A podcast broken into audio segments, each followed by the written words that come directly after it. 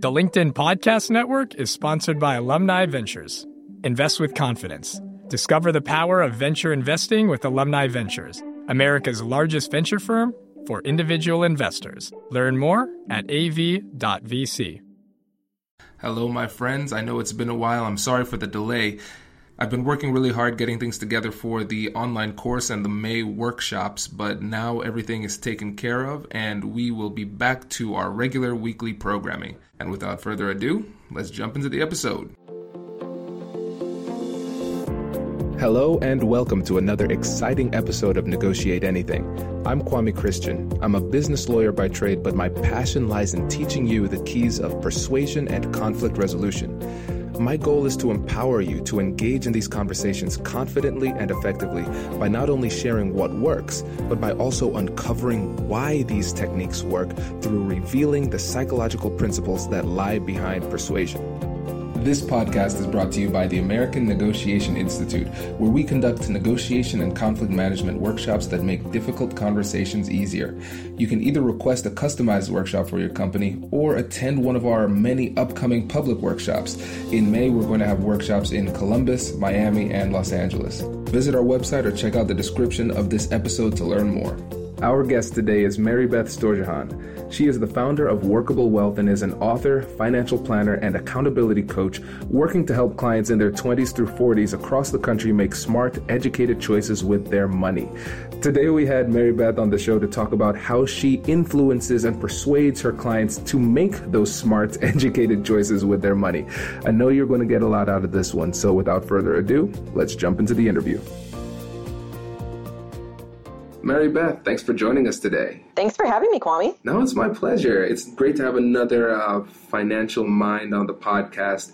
I realized in the first couple of years that we had a dearth of uh, financial planners and advisors on the show. So I'm really excited to have somebody with like you, and especially given the fact you have such a great podcast, come on the show and share a little bit of your wisdom with us. Thank you. So, how about you get us started by telling a little bit about yourself and what you do? Let's see. Okay, a little bit about me. I am a financial planner. I am a CEO, certified financial planner of Workable Wealth. I launched Workable Wealth as a virtual financial planning company about five years ago. I'd spent 10 years in the industry prior to launching, basically working with those in their 60s and 70s and helping them transition into retirement and the whole premise about workable wealth came around. I really wanted to help our generation. I wanted to help my generation. I felt like there was such a need for unbiased advice, and there wasn't really a way for me to do it in the industry at the time. When I was launching Workable Wealth, the general consensus from the financial services industry was that millennials didn't want the advice. Mm. And so I said, haha, let me show you. and, and, my husband was in the Navy at the time. We decided while he was floating in the middle of an ocean, uh, deployed that over email that I would uh, leave my job and launch this firm. And so that's kind of how um, that started. I also have two little kids. The company has evolved over time. I have clients all over the country. We do comprehensive financial planning. We have a team of three of us right now. And yeah, I work with a lot of women, entrepreneurs, young families, military clientele as well, because my husband was former military. I just know that language and live in San Diego and have been blessed to be able to do the podcast, book, and there's a lot of media stuff that's come along too, just because, hey, people do want advice from this generation. So that's a win. Fantastic. That is exciting. And one of the things that I wanted to talk to you about was persuasion when it comes to your clients. Because for me, as an attorney, when I was practicing, I was really surprised to find out that I, I spent most of my time negotiating with clients more so than opposing counsel, and and that caught me off guard. So I'm really interested in digging into the to the psychology of persuasion uh, within your industry. So what would you say are the three things that you like to keep in mind when it comes to persuading your clients? So I know we talked about this a little bit beforehand, and now that I'm thinking about, it, there's two different types of persuasion. There's the persuasion of I guess two sets. One, I'm persuading them to work with me, right? So there's that that we that persuasion that I do there. Once we're engaged, there's just like the one mindset. It comes in like two phases. So the persuasion, the, the few things that I'm focusing on when I'm first selling them on the process of, hey, you need financial planning. Here's the value, and here's why you need to make these changes. The three things that we're focusing on is there's a question I ask them, there is the way that I explain the process to them, and then we're going to dig into like identifying money mindsets and money blocks that they might have. Those are the three big picture things that I'm focusing on when I'm convincing them to also to work together. And then the persuasion of actually implementing and making changes comes over the longer term as well. I like that. And I can appreciate the distinction because it's, of course, we're playing to the same uh, psychological foundations there when it comes to getting them to change their behaviors in some way but kind of understanding that distinction of what minor tweaks is required and at what point in the relationship is really important. Right, exactly. And so, do you want? So let's dig in first to you know how I talk to them about working together and what that process is for the persuasion, and then we'll talk Absolutely. about how we actually get them to change.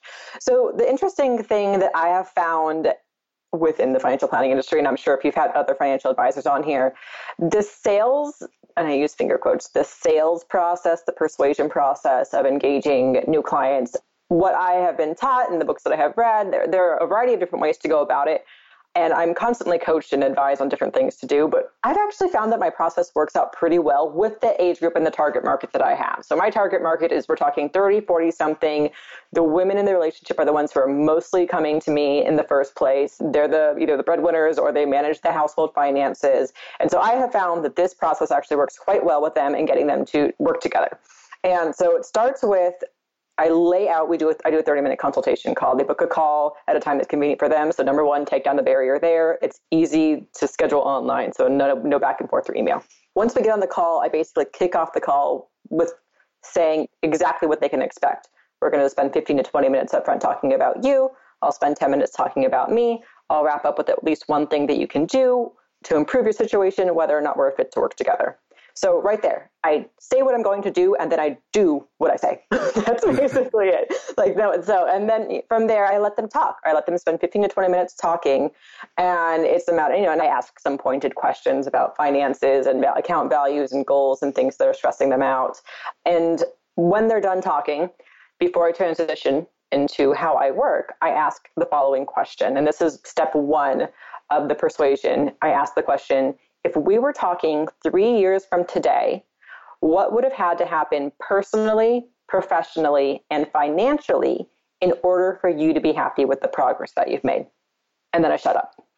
And I tell them, especially if those both sides of the couple are on the phone, I say, you each get to answer. Either one of you can go first. And then it's usually a, you go first or you go 1st mm-hmm. And so they answer, and it's really it provides some insight because we're spending time talking about things that might be stressing them out, or we're talking about numbers and account values. But when you talk about the personal, the professional, the financial, I usually get some additional information that they had not shared. That a business is, they want to launch a business, they want to pay off a mortgage, they want to move, they want to be able to spend more time with their family, they want to get a promotion at work, whatever it is, those, the financial, personal, and professional, that's coming out. That's kind of like a brain dump of the things that are on their mind for the more immediate future. So then I know with that information, I also repeat it back to them and I ask, is there anything else you'd like to add? So I give them each a chance to answer the questions. And then from there, I'm able to launch into the framework. And that step two is laying the framework and discussing the accountability. And so I share a very detailed version of our process. And so I have found a lot of people are like, oh, just focus fully on like what brings you in here and spend 30 minutes digging into their pain points. And like that just, you know, I can do that, but like nobody's got time for that in this generation, you know, like, mm-hmm. and they have mm-hmm. questions looming about everything else going on. And so the benefit that I have is that I do comprehensive financial planning. I'm talking to you about your, you know, if you're an entrepreneur, I'm talking about your business as well. If we're talking about investments, we're talking about retirement, we're talking about college savings. So we're going to talk about it all. And my clients, people who do find me, who I want to work with, know that and they need that. They have questions kind of floating around about everything. And a lot of people are moving in the right direction. They just don't have a wrap around it where they actually have a clear cut strategy that's propelling them forward. So that's where, once I have that, the answers to that three year question, I go into here is our exact process. And without giving you like the whole detail of all of that, and then I go into, okay, here's the process, the exact process. Like we work together, we have an intake meeting, we have a plan meeting, we create the plan, we deliver the plan, you get a checklist. So this is the thing is as a CFP, we cover investments, goal planning, cash flow, debt, taxes, retirement, insurance, estate planning. All those things are covered in this plan, which is overwhelming as all heck. This is why I launched my business. Like it's overwhelming as all heck, and I can give somebody a plan and the likelihood of them doing it on their own without the accountability piece is very slim. The accountability factor is huge. And so I explained that to them. You know, we're going to hold you accountable to if you want to leave your job, you know, we're going to set a timeline for that. That's going to be part of the action checklist. I'm going to help you check in if you're trying to launch your business. Do you have that plan ready? Have you gotten your tax ID number? Are you stashing away into your startup fund? If, you know, saving for college is important, have you started that 529 plan? And so going back to that three year, the answer to that three year question, as part of the process, I can explain to them that, you know, we're going to craft this plan and it's going to answer all of those questions and then some. And when they're ready to make these transitions and changes, we're going to have prepared them. They're going to feel even more empowered going into it because instead of scrambling or guessing or hoping and wishing that things work out, like they're going to know that they've done exactly what they could to prepare themselves in the best way. So the accountability part of what we do is a big persuasion point for my clients. A lot of these people, you know, there's this whole like news segment that goes around saying millennials are like 30 year olds and 40 year olds. People are scared of the stock market, are scared to invest, and, and they're scared of things. And, and I have found that a lot of people are just uneducated with their money. They're not scared of taking action. They just don't know how to take action. The, the step two is the laying the framework and the accountability. And then number three is where we kind of dive into the money mindsets. So should I jump into that side too? Jump into it and then we'll come back, circle back and, and, hit everything. Okay, perfect. So the money scripts and money mindset, money scripts, and so they kind of go together. So money scripts are basically your unconscious transgenerational beliefs around money. So these things are developed during childhood and they actually drive our adult behaviors. So for example, part of my story is that I grew up in a family that lived paycheck to paycheck we're full Italian. I say we talked loudly about money as I grew up, which means, yeah. So there's a, there's a lot of loudness around finances, and I grew up with like you know there was like a scarcity mindset there. So therefore, even as a financial planner, I talk openly that you know that's my fear is it's called like bag lady syndrome. They'll all end up you know on the streets like living out of bag and running out of money. Mm-hmm. So therefore, I have tendencies to you know hoard cash in different places, you know, or you know keep money in like different accounts because like that's the thing I do. So depending on how you are exposed exposed to finances while you were growing up? Like, did you get an allowance? Did just your dad pay for everything? Did you have to ask for things? Were you automatically just given things? Did parents fight about money? Did people avoid money talks altogether? Those things, how we're exposed to finances those things that we saw, we actually carry those beliefs with us and they actually translate to some of our adult actions. So we start to dig into that a little bit as well and understanding the mindset and the behaviors. There's a lot of people when we're doing these calls, there's a lot of guilt and fear and anxiety around money, especially with women. I work with a lot of women. Lots of shame, lots and lots of shame around money. And so what I try to do there is basically say, it's normal to feel the way that you feel. It is normal to have this anxiety. It is normal to like, you know, feel like you've made a lot of mistakes because money is like such a taboo topic. Nobody nobody even talks about. You wouldn't talk about that you feel shame around things. You just carry that around with you. And so I try to normalize their feelings, not their behaviors. I try to normalize their feelings and let them know like hey you're making the great first step or hey you're actually doing things you're doing things great as it is. Like i said you're moving in the right direction. We just need to actually put a better strategy in place so that you can actually see real progress along the way and not feel like you're just making little steps. And so there's lots of different money mindsets that we can dig into, but addressing those money scripts and some of the money mindsets that will have come up throughout that conversation is how we wrap it up. That's step number three. And then it's, you know, are you ready to move forward or should I send you a follow up email and let you think about it? That's basically how it goes. Hey everyone, I just wanted to pop in and remind you that we have negotiation and conflict management workshops coming up in Columbus, Miami, and Los Angeles. And now, back to the show. Hey, I'm Michael Kovnat, host of the Next Big Idea Daily. The show is a masterclass in better living from some of the smartest writers around. Every morning, Monday through Friday, we'll serve up a quick 10 minute lesson on how to strengthen your relationships, supercharge your creativity, boost your productivity, and more. Follow the Next Big Idea daily wherever you get your podcasts. Hi, I'm Tomer Cohen, LinkedIn's Chief Product Officer. On my podcast, Building One, we dive deep into what it takes to build great products. Recently, we had Zach Perret, the CEO of Plaid, and he shared about his struggles building a financial app for consumers and how he was able to turn it all around with a critical pivot. Take a listen. I personally couldn't resonate as much with the consumer set that we were trying to reach. I just didn't have that level of empathy. When we made the shift to building a B2B product, though, I was building the product that I wanted. My co founder and I were creating the product that we wanted ourselves, and we had so much empathy for what that product was. Such a great insight. You know, in that sense, we got lucky because we were, we were creating a thing for ourselves. And then the people that we were talking to also had the same problems we did. They were fintech developers. We'd been a fintech developer. Uh, we'd been trying to build a fintech product for a year. And so we had such deep empathy. We had such a clear ability to. If you want to hear more of Zach Perret's story and the lessons that follow, listen and subscribe to my podcast, Building One. This is great, and I'm really excited to dig deeply into this because I think there are some points of brilliance that some of the listeners might have missed. So I'd like to dig into a few of these areas.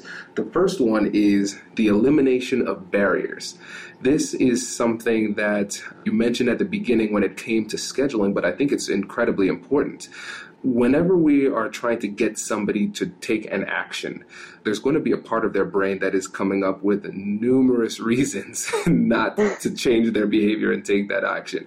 And every little barrier that is in place, they'll use that as an excuse not to take action. And so early on in the conversation, you said when it comes to scheduling, we do it online because oftentimes we're dealing with millennials who are dual income earners. So we have to get two schedules on the same, uh, at the same time. So that's difficult. And so you just say, all right, we're not going to meet in person.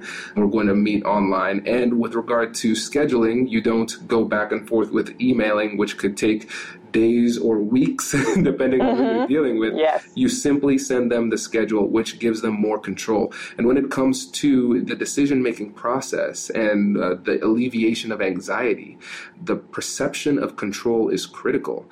And you are giving it to them early in a way that eliminates barriers, which increases the likelihood of you getting that meeting. So before we even get into the rest of the persuasive tools, the way that you even get them to the meeting in is in itself persuasive. Exactly. I made that switch early on in my business. I think probably six to 12 months in, I switched to the online scheduler and my lead conversion went way up. I mean, just in terms of the emails back and forth, I saw what a hassle it was. And the minute I set that up, the bookings, they skyrocketed. It. And people, you know, and it, it does, it takes down that barrier. And you wonder if people cancel a lot, and they don't. I mean, once it's booked, and I also have a question, a small, like, short questionnaire where they can share a little bit about their financial details and what they're looking for. It's almost like a safe space where they can put it all out there, like send it in and, and forget about it for a few weeks. That's, you know, it's already all like kind of laid on the table. So I can go into the meeting better prepared too, as opposed to saying, hey, please gather, you know, the old school way in the industry is please gather your statements, come to our office, we'll shuffle through the papers together. Again, nobody has time for that. Nobody has time for that anymore. So this makes it so much easier. Absolutely. And I do the same thing with my emails with clients or connections. It's a lot easier for both people. And the one that I use is Calendly, C A L E N D L Y. I know you use a different one. What's the one you use? I use ScheduleOnce, and I've started doing it that way because my practice has grown so much that uh, Calendly doesn't give it. I love Calendly; it's so much prettier. Uh, it does not give it the option to request times. I believe Calendly, like you just automatically book, and so right. ScheduleOnce allows somebody to request it, and then I still have to go in and approve it, or my assistant goes in to approve it. So there's a little bit more control. I like it. That's smart. Another thing that you mentioned is trust. You said it in passing, but I really wanted to dig into this one too because you said I tell them what we're going to do on the call, and then I do it, and that's so important because really, when it comes down to trust, they're asking themselves, Are you going to do what you say you're going to do? And if you do that, it increases trust. Think about it like an, an investment in your relationship bank account. But if you don't do it, it decreases trust. So you are making a withdrawal in the relationship bank account. And that simple practice of consistently showing up and doing what you said you're going to do, even in something that seems relatively minor, it is critically important when it comes to the relationship building process, especially in the early stages. And that foundation of a strong relationship puts you in a better position down the road to then convert them to a client when you are asking them to do something else or change their behavior behavior. Exactly. That's exactly it. And then later on, you said that when you have the conversation, you ask the question and then you just listen, and which is great. but then you do the expert level listening where you then prove to them that you were listening. Because yeah. uh, I know it's sometimes frustrating when you do such a good job of listening. You allocate so much emotional, not emotional, cognitive energy toward listening effectively, and you do, and you understand it. But then the other person doesn't give you credit. It's like, well, I, I was listening, I really was, but they don't believe you. And so by taking the time to then repeat what they said back to them, you're adding points because they're saying, oh, Mary Beth actually did listen to me. She's not just asking, these aren't just set up questions. She genuinely cares. And again, making deposits into the relationship bank account. And I think it's really smart that you have if it's a couple, you have the husband and wife answer separately. I think I have an idea why, but I want you to answer it and then I'll add on. The big, oh, the big thing is that it's very easy to say ditto what they said, or it's also very easy for it to become biased, right? Like some people are afraid to talk, so it's usually the more timid one that'll ask to speak first. I'll say either can go first or I'll pinpoint one of them, but it's very easy for it to become skewed. And it's also a lot of the times they haven't had these conversations on their own. So instead of one person speaking for the family, I like to have both invested because I want both sides to become empowered around their finances and to feel in control of things. And and comfortable starting to talk about money. So I ask both for a lot of different reasons, but it's just like to get that it started. Take a step, start talking about your money, take action there because even though it's scary and you can tell, I can tell they're uncomfortable when I read their answers back. And the thing about this question is that it becomes the foundation of actually our, our work together. Those answers come up again and again throughout the financial plan, throughout our six month reviews. Those answers are what we're checking back in with. So it's the best way for me to get to know them, but it's also I want them to start getting comfortable talking about money in a safe place together, whether it's to me or to each other they're sharing it in an open and safe place. And that's usually why it's, you know, and I want them to have a, a, feel for that's what this will be with us working together. That's brilliant. And one of the things you mentioned earlier is that you want to have the more timid one speak first. So, two questions there. How do you identify which one is more timid? What are the tells that you see? And then the second one is I want you to make it explicit for the audience why you do that because I love this point. Typically, one person will take over in the conversation. If both are on the phone call, the person who typically manages the finances or is in, in more control in that area will do all of the talking. And the initial talking in that 15 to 20 minutes is tell me about yourselves. What do you do for work? What's your income? What, you know, account me family, you know, count values, those sort of things the person who's doing all the talking is not the timid one. That's mm-hmm. basically mm-hmm. it. So if somebody has been quiet the whole time, I automatically peg them first to talk about their goals because I want them to share. There's going to be some interesting and new information that they're going to share with me than this other person has. And so I identify them first because, again, if the other person is talking, if the person who's dominated the conversation, you know, not they dominated, but dominated the conversation, if that person goes in first, the likelihood of the more timid person feeling safe enough to share their real, open, honest opinions or goals decreases. So I want them to feel again that they are recognized and that builds my trust with their trust with me, right? I know they're quiet. I want them to be able to trust me.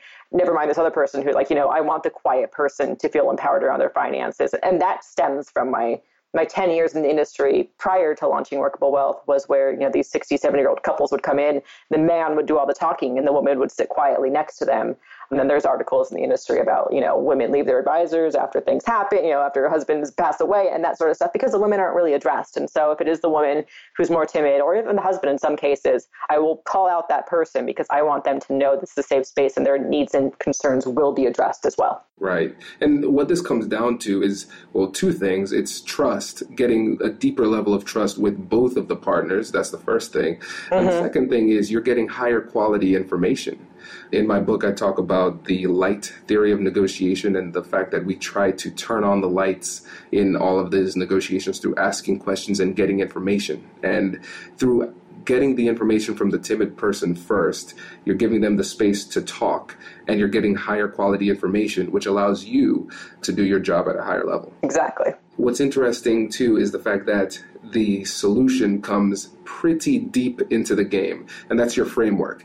And I think this is critical too because what you're doing is you're sequencing this procedure very, very knowledgeably in a very persuasive way because you're first building trust and building a relationship and making those deposits into the relationship bank account. And then you're getting great information and when you have that information, it's only at that point that you produce the solution or provide them with the solution. Correct. Even if you can see early on what the solution is, it's beneficial because they feel like they, again, have more control over it because they've been heard at this point, which makes them more likely to then accept the solution as valid. Exactly, exactly. And I mean, a lot of people just want a safe place to talk about their money, especially because money, again, like I said, it's such a taboo topic. And I talk about this in my presentations. People will talk openly about the number of partners they've had in bed before they share the number, you know, the balance of their bank account with somebody, with a stranger, you know. Um, it's, it's just that uncomfortable for people. So if, even if it's 15, if I can provide 15 minutes of safe space for them to kind of share or, or go on their tangents and redirect them just to try and get to the root of things, they appreciate that. And I appreciate that they trust me enough to do that. And now, when it comes to the last step, when we're talking about the money mindset, I always find it fascinating and refreshing when somebody who is in the financial industry and deals with money, where it seems like all we would focus on is the analytical side and the financial side, you make a point to dig into the money mindset and address those emotions. And again, with the book, uh, when I talk about the compassionate curiosity framework, the first thing that we do is we address the emotions of the parties involved because those are the things that will be the drivers of the decision making process. And a lot of people who are very technical or analytical, they struggle to persuade because they lead with the right answer. and mm-hmm, it's frustrating yes. for them because they're like, monetarily, financially, this is what you should do. It's the right thing to do. Um, but it's uh, the human mind is complex and emotions play a significant role. In fact, the majority of times people will come to conclusions with their emotions and then subsequently justify it with logic because emotions get first shot at interpretation of new situations. And that's why a lot of times when somebody says something, they come to a conclusion and then you ask them to justify it. The things that they say just don't make any sense because that's the direction of the decision making process. Emotions first and then try to cover your tracks with the logic. Yes, and I've seen both. I've seen both. I mean, I will say the money mindset identifying the emotions works. For the, for the most part, you know, clients come to me. I have had some clients that were just, you know, some clients just want to throw money at the situation and expect me to be a magician. So you do you have to be in a, the right mindset to be willing to make change too. Some clients or some people are you know still in the self sabotaging mode. So the stuff that we're going to talk in the money mindsets, I will say for 95% of my clients it does work. There's the 5% though who have more work they need to do on themselves and their situation before they're going to be ready to take control of their finances. And right. those are the ones that I do like graciously part ways with though.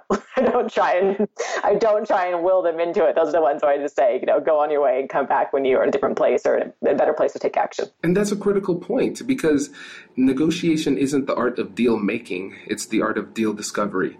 And if we think about it as deal making, we might force ourselves and pressure ourselves to create a deal where one really doesn't exist. And like you said, even though you're an entrepreneur, you have a successful business and more clients typically means more money, you recognize that sometimes the relationship just it simply doesn't work. And through this process, you were going through the process of deal discovery. You were learning about each other, getting all this information, and then at the end you recognize there's no deal, and that is completely okay. That's still a successful negotiation. Exactly.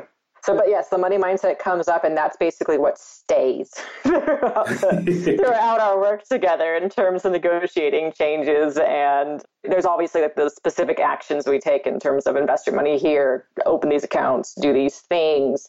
But with the clientele that I work with, like I said, it's a lot of like 30, 40 something like women who, um, you know, just successful breadwinning women, entrepreneurial women. So from what I found, there's a lot of anxiety, and number one barrier typically is like there's never going to be enough. Like a lot of the clients, like the, the issue that I say I have, a lot of my clients are, are very similar as well. Like I always joke that the high anxiety women come my way, and there's it's the mindset they could be bringing in hundreds of thousands of dollars for their business, but there's still like this fear that they're not doing something right or that they're not going to have enough. And so it's it's talking, but it's a lot of like do this strategy, and yes, you will be okay, or yes, you are okay, and just know like we're doing these things so that you will be okay or there is a lot of emotions involved and a lot of people just want to be told they're on the right track or they're doing the right thing. So they're basically say i'll be your cheerleader i'm tough love i'll tell you you know i'll cheerlead you on but i'm going to tell you if you're screwing something up so right. like, we with your finances there is not unfortunately there's not we make the deal like we lay out the plan here's the framework here's the things we're going to do when the financial plan is set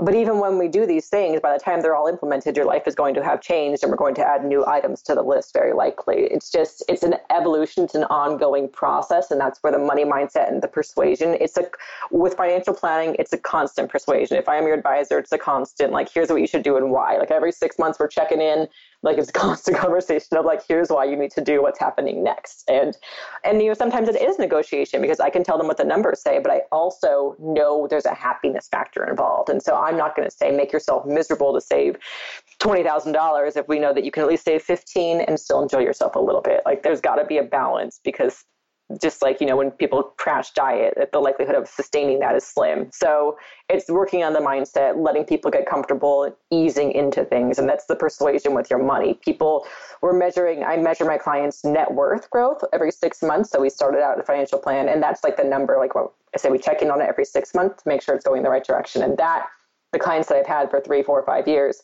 that's where we see the real progress. I mean, I've seen hundreds of thousands of dollars of debt paid off, like networks have doubled. Like you just see like different things with different people. And that's like when they see that, that's what tackles like the mindset. They can start to, they have the tools in their toolbox then to like kind of like counteract their own money mindset, right? They can look back and there's actual physical proof of the work they've done. The numbers tell them and show them the work they've done. And so even when that voice comes in of I'll never have enough, I'll never be enough, I won't earn enough, I don't deserve these things, they look back and see the work they've done and it still feels good. And so that's part of like the process is that they have these things they can look back on and I can cheerlead them on and celebrate with them, but they also learn to do that for themselves as well. That's brilliant. This is incredible. Yeah, thank I tell you again, like I said when we were not recording, it's always great talking to another podcaster because it's like the interview runs itself. Yeah. this was great. Thank you so much. If you could give an action item for our listeners here of one thing that they could do to be more persuasive within the next week, what would it be? One thing to be more persuasive within the next week I would say identify what barriers you could break down. I mean, I think that was the most immediate thing. How can you make it easier for people to communicate with you, access you, to reach out to you? Whatever you can do to streamline any processes, that is like the number one tool for persuasion. Make it easy, make it easier for other people. I think that's the best thing that you can do to get started. And the most impact, impactful across the broad scale. That's going to be the most impactful thing on a big picture scale. That's perfect. Well, good deal. Thank you so much. And before you go, can you tell the audience again about your book and the podcast and how they can get in touch with you? Sure, yeah. The company is Workable Wealth. That's the financial planning company. And my podcast and book are both called Work Your Wealth. And that's where we talk about money, finances, all of that fun stuff. And you can find me at workable, Marybeth at workablewealth.com, or I am on Twitter and Instagram at Mary B Storj, S T O R J, and we have a Facebook page as well. All of the social media things. Fantastic. thanks again for coming on the show, Marybeth. I appreciate it. Thanks, Kwame.